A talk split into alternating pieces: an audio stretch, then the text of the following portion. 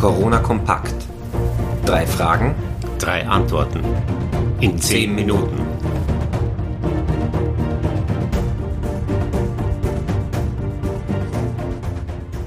Kommen zum heutigen äh, Podcast Corona Kompakt.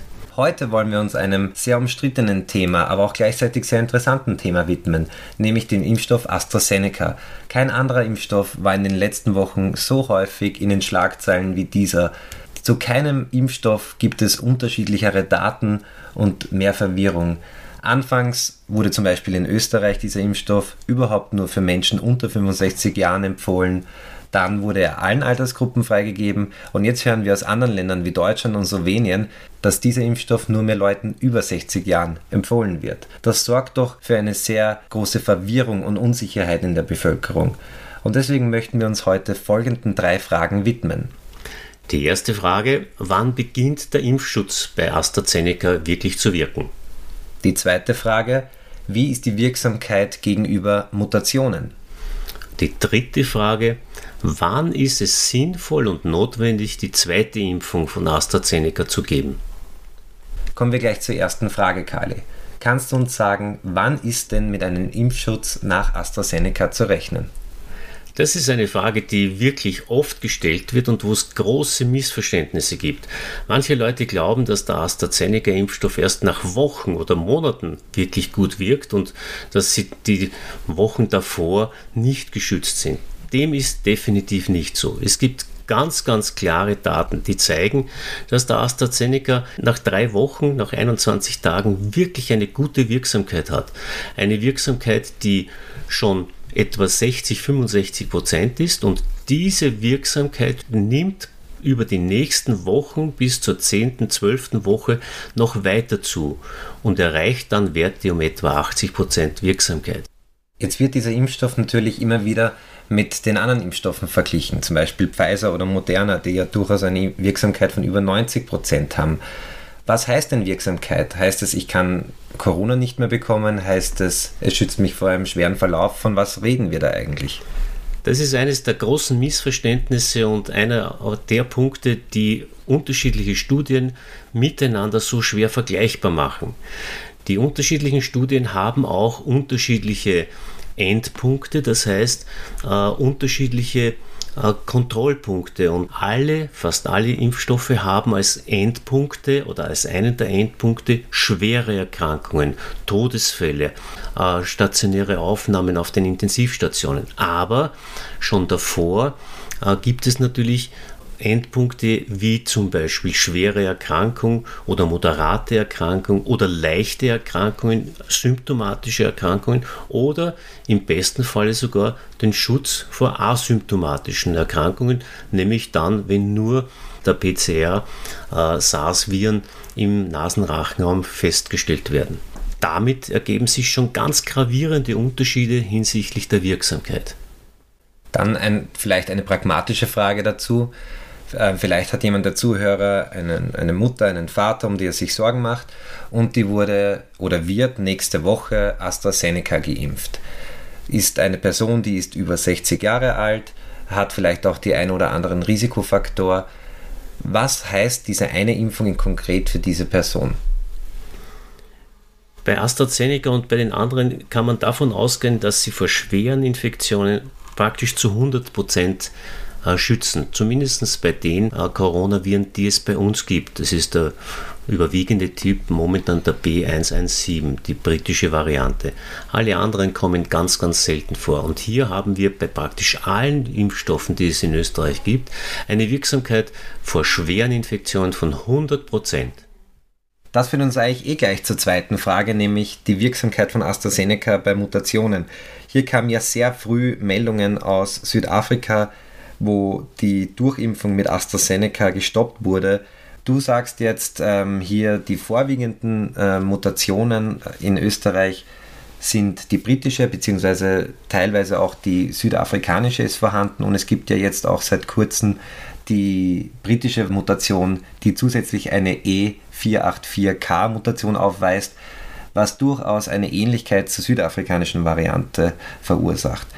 Wie schaut es jetzt mit AstraZeneca gegenüber diesen Mutationen aus? Aus einer ganzen Reihe von Studien wissen wir, dass AstraZeneca gegen die britische Variante wirklich sehr, sehr gut wirkt.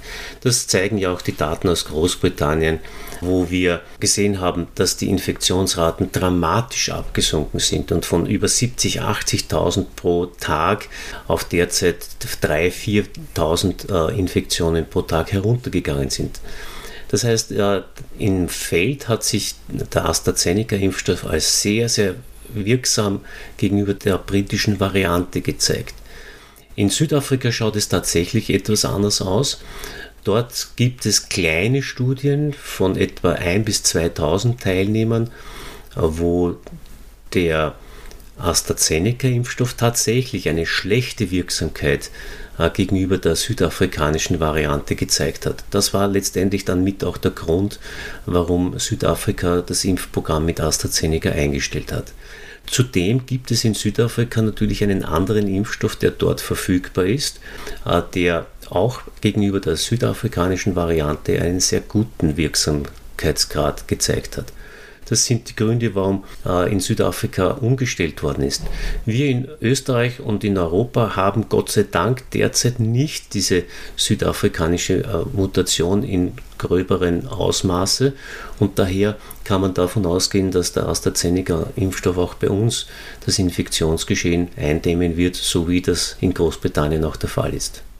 Das heißt aber, um jetzt wieder hier pragmatisch zu denken, wenn ich im Freundes- oder Verwandtenkreis jemanden habe, der durchaus zu den Risikopersonen zählt und dem demnächst die Möglichkeit äh, bekommt, mit AstraZeneca geimpft zu werden, würdest du sagen, man soll diese Möglichkeit wahrnehmen oder man soll doch lieber äh, ein, zwei Monate warten, bis mehr Impfstoffe am Markt sind und sich dann vielleicht auch mit einem RNA-Impfstoff impfen lassen? Ich glaube, dass äh, in Österreich die Situation so wie in Großteilen Europas ist, dass wir nicht mit der südafrikanischen Mutante momentan zu tun haben und daher äh, jetzt dieser Impfstoff uns einen sehr guten Schutz bieten kann.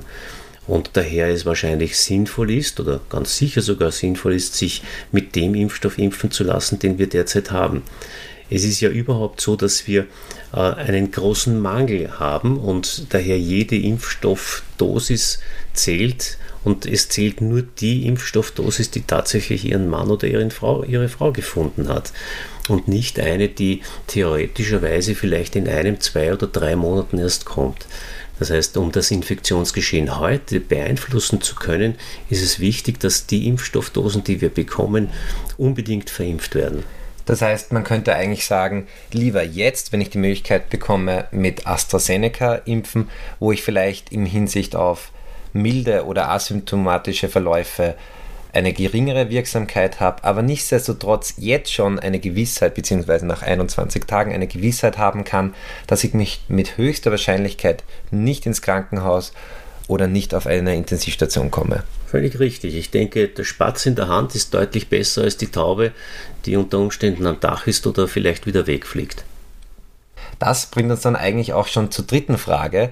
Wir haben jetzt einige Menschen in Österreich, die wurden schon mit der ersten AstraZeneca-Teilimpfung geimpft. Und in den letzten Monaten wurde ja auch die Strategie diesbezüglich geändert und das zweite Impfintervall deutlich ausgeweitet. Wann und warum soll denn jetzt die zweite Teilimpfung stattfinden? Äh, dazu muss man sagen, dass in Großbritannien alle Menschen derzeit nur einmal mit AstraZeneca geimpft werden. Das ist ja vielleicht eine gewisse Ähnlichkeit mit dem Janssen, dem Johnson Johnson Impfstoff, der auch mit einer Impfstoffdosis momentan das Auskommen findet. AstraZeneca hat grundsätzlich eine Zulassung für ein Zwei-Dosen-Schema, aber in Großbritannien werden derzeit, wie gesagt, alle Menschen nur einmal geimpft, ohne dass eine zweite Impfung derzeit äh, innerhalb dieser bei uns empfohlenen Zeiträume von 10 bis 12 Wochen geimpft werden. Das Grundprinzip dieses Vorgehens ist, möglichst rasch möglichst viele Menschen zu impfen, um damit das Infektionsgeschehen einzudämmen, um damit auch zu verhindern, dass neue Mutationen auftreten oder dass sich neue Mutationen überhaupt bilden. Je rascher möglichst viele Menschen geimpft sind, umso weniger leicht wird es dem SARS-CoV-2-Virus gemacht, sich zu mutieren, sich zu verändern und dann in eine Richtung zu entwickeln, wo die Impfungen nicht mehr entsprechend wirken.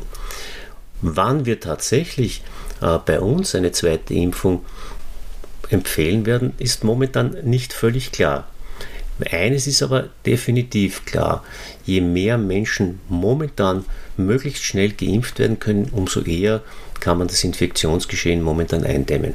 Das ist auch der Grund, warum wir derzeit diese Impfabstände sowohl bei AstraZeneca als auch bei den anderen mRNA-Impfstoffen auf, auf das Maximum, auf das mögliche Maximum verlängert haben. Könnte es sein, dass zum Beispiel auch bei AstraZeneca wenn jetzt die nächsten, also die Leute werden jetzt geimpft und es vergeht ein längerer Zeitraum, von derzeit ist noch vorgesehen drei Monaten, dass dann in drei Monaten überhaupt ein anderer Impfstoff als zweite Impfung durchgeführt werden könnte? Das ist durchaus eine Denkvariante und äh, etwas, was im Bereich der Möglichkeiten ist.